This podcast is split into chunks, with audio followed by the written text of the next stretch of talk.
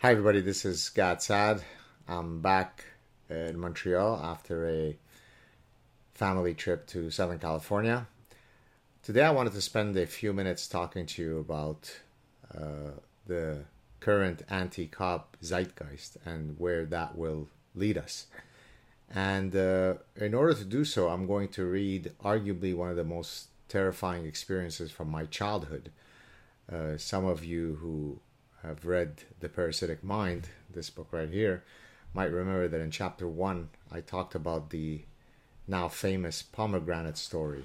Uh, so, what I'd like to do is read that whole passage for you because it's going to serve as an important precursor to what happens when a society sinks into lawlessness and chaos. so, here we go.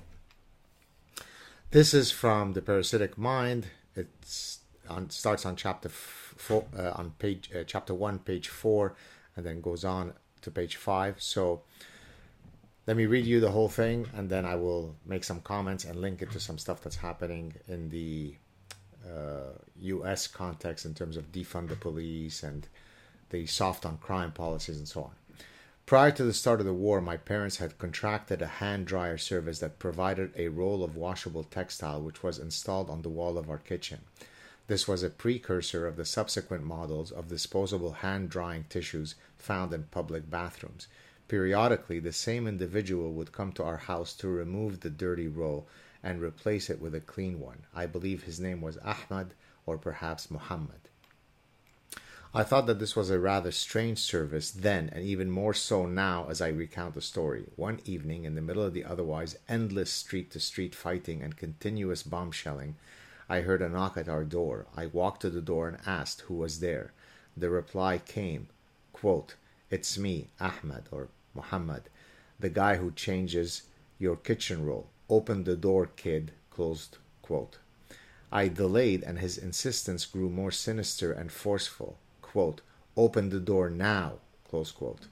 I ran to my mother. If memory serves me right, there were four occupants at our house that evening my mother, my sister, who had returned to Beirut to visit us and was now stuck there, a male friend of my parents who was also stuck at our house even though he lived a short drive away, and myself. My father was not at home. I believe he was outside the country, but I can't remember why he was away. He eventually returned to Beirut and narrowly escaped death on the drive back to our home. My mother approached the door and talked through it with Ahmed, who was accompanied by one or more men. The exchange grew tense, and my mother fetched the male friend, who was cowering in another room. She hoped he might frighten them away, and I recall the disgust and anger that my mother expressed for this male friend's breathtaking cowardice in refusing to help. Within the brutality and chaos of the Civil War, there remained some semblance of law and order.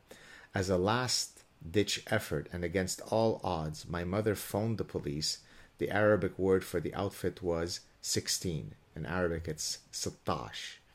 And they took the call. Remember that this is during a full blown war. Once they arrived at our house, we opened the door and let everyone into the kitchen. The lead policeman asked the men why they were there and who they were. Ahmed replied, quote, Oh, my friends and I were in the mountains and we brought back a basket of pomegranate with us, and so we stopped by to give it to this family. Close quote. After the policeman, I recall his impressive rifle by his side. After the policeman checked to confirm the contents of the basket, he stared coldly at Ahmad and said, quote, Your connection to this family is that you changed their hand drying roll and you decided to brave the street fighting and come in the middle of the night to offer them pomegranate? If I ever find you here again, you'll have serious problems. Close quote. What happened next still gives me shivers down my spine. Ahmad looked at us and said very coldly and menacingly, quote, I'll be back for you. Close quote. We did not stay much longer in Lebanon after that incident, and so Ahmad never had a chance to, quote, visit us again. Now, why do I mention this story? First of all, in the context of the horrors that I witnessed in the Lebanese Civil War during that first year that we were there, this story stands as one of the most terrifying and an otherwise very, very terrifying childhood because it really captures the sliding door uh, principle, right? Had I been naive enough to open that door when he told me to open it up? Had the the the police unit not come over, which could have been perfectly understandable given the brutality of the street to street fighting, many many different outcomes could have happened that day. I may not be sitting here uh, addressing you today. So on, on that first kind of grand metaphysical level, the sliding door story, the vicissitude, the vicissitudes of life. Uh, it's a, it's a very powerful story, but the, it's of course also very sinister, right? Because it was clear what would have happened to us that evening had things not perfectly aligned. But now, why am I talking about this in the context of the anti-police uh, rhetoric that we see in the United States coming from one political party? Uh, in the middle of the most brutal imaginable civil war, we were able to call on men who had taken an oath to protect the citizens, the citizenry, and they came, and they saved us. They didn't care about whether we were transgender or not. They didn't care whether we were black or white or Jewish or Christian or, or Muslim or anything. They had an oath to keep and they came and they protected us and we were able to escape Lebanon not having experienced a much worse outcome that was awaiting us. So if nothing else, that story reminds me on how far we are from sinking into anarchy, lawlessness, and civilized civilization and order because there are people who have guns who are sworn to uphold the law. So when you have a society that then says, you know what, we're no longer going to lionize the people who take that oath. We're no longer going to say they are most courageous and our strongest and our, you know, our uh, our fiercest. We're going to demonize them at every turner, at every turn, at every corner, at every opportunity. They are racist. They are bigots. They are corrupt uh, they they hunt down black people all day long, as LeBron James told us as he's coming from his home in Malibu or, or Beverly Hills. What the courage that he must he exemplifies in in in going to the Staples Center to train when he's being hunted every day by the police is just remarkable. And so now I want to link that to a couple of things that uh, happened during this uh, trip that I was in California. One of which is some of you may have seen the story uh, or the clip of this uh, young guy, uh, uh, young black guy, fighting a black cop in the subway, and it's just full full on MMA punching and wrestling and so on. Now, first of all, that a kid would be emboldened to physically engage in a you know, long fight with a cop already suggests that that's not a good uh, harbinger, if you'd like, of where society is going. Uh, but then when the kid was arrested, and by the way, he was a, I think, a felon. He had been uh, arrested previously on, uh, you know, weapons charges. Of course, released. But then after he has a massive fight with the cop, he's released shortly thereafter. And I'm sure that he won't be taken put away in prison. I mean, as far as I'm concerned, you start physically fighting, I mean, with a cop, you're gone five years to prison, maybe more. Now, it's not because the cop is a special person; he's got more because he re- he or she represents the law. He or she represents the the side of one side of the track is lawlessness, anarchy. The other side is what keeps us safe when we walk in the streets, right?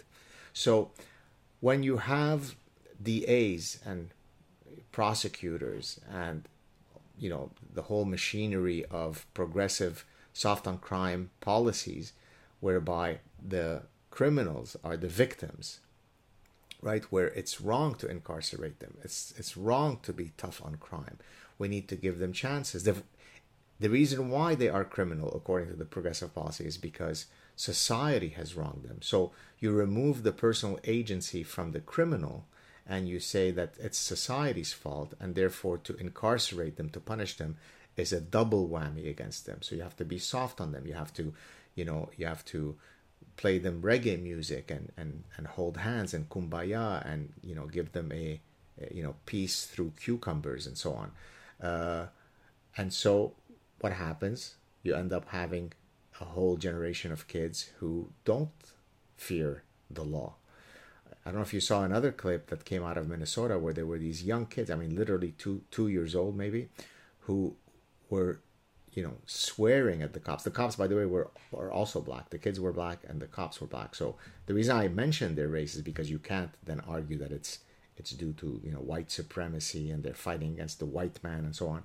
So the the the the kids, two years old, are saying words that you know I would recoil if my teenage daughter heard, but the kids were saying them to the cops. They were punching the cops, and the cops, of course, were in a no-win situation. They're they're trying to kind of stop the kids from abusing them, from hitting them. So those are two little snippets. One, the fight in the subway station between the cop and the kid. Another one with uh, the two-year-olds really physically attacking the cops. Obviously, they're only two, three years old, but the fact that they are emboldened, right? The natural instinct would be for a kid to be afraid of an older person, a person of authority. So, if at two or three years old they're sufficiently emboldened, sufficiently brazen to be to go toe to toe and attack a cop who's got a gun that's bigger than you, what that what is that kid going to do when he's 12 or 14 or when he sees a helpless old lady passing in the street? Well, what you end up having is what happened with a bunch of kids beat an elderly man to death. And of course, they will probably get no punishment. I'm not sure. I think this happened maybe in Philadelphia.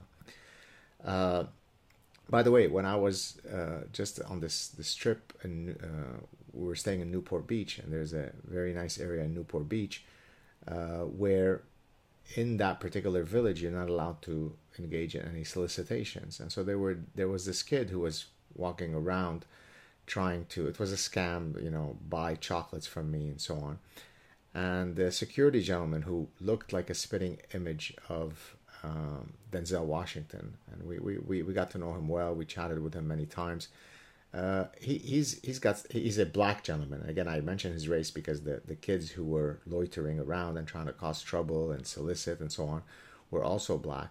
Well at one point this gentleman is uh, probably around my age, seems like a really stand up guy, very polite, very professional. At one point, I saw him engaging in a very, very heated uh, exchange with the, the kid. There were two kids, one was a, a boy and a girl. Well, the boy was maybe 14, 15. He was being very, very threatening, that he's, he's, he was threatening the gentleman and so on. And the gentleman was trying to talk him down, but also to speak to him to say, you know, you know, I'm old enough to be your dad. I'm old enough to be maybe even your grandfather, he was telling us later. And I had gone up to the gentleman after I had overheard the conversation. I said, My God, what what a difficult job you have because you don't even have the, the badge of the cop. Even that wouldn't scare him. But you know, you're you're a privately hired, you know, security guard and yet you you know you're taking your job with such honor with such dignity and you're trying to to talk down i mean you know, de-escalate the situation with this kid. But that kid wasn't afraid of him. That kid felt no shame. Well, where does that come from? I don't think he's born that way, but it comes from the zeitgeist of anti-authority, anti-discipline, uh, anti-cops. That doesn't breed healthy, civilized societies. It, it, it, it breeds anarchy. And again, to go back to the pomegranate story, we were able to call the cops during arguably the most brutal civil war imaginable, and they came. So there is nothing progressive or liberal or noble about hating on cops. They put their lives on the line so that you can walk your dog, hopefully safely. And by the way, don't get me started on the Second Amendment because one of the other things that US has, which now when I return to Canada, I, I realize what a feminized society we are. In the US, you still have the dignity of being able to defend yourself. I was hanging around uh, on the strip with an old friend of mine who just retired from the FBI, and he still carries a gun. He showed me his gun, and we were walking around.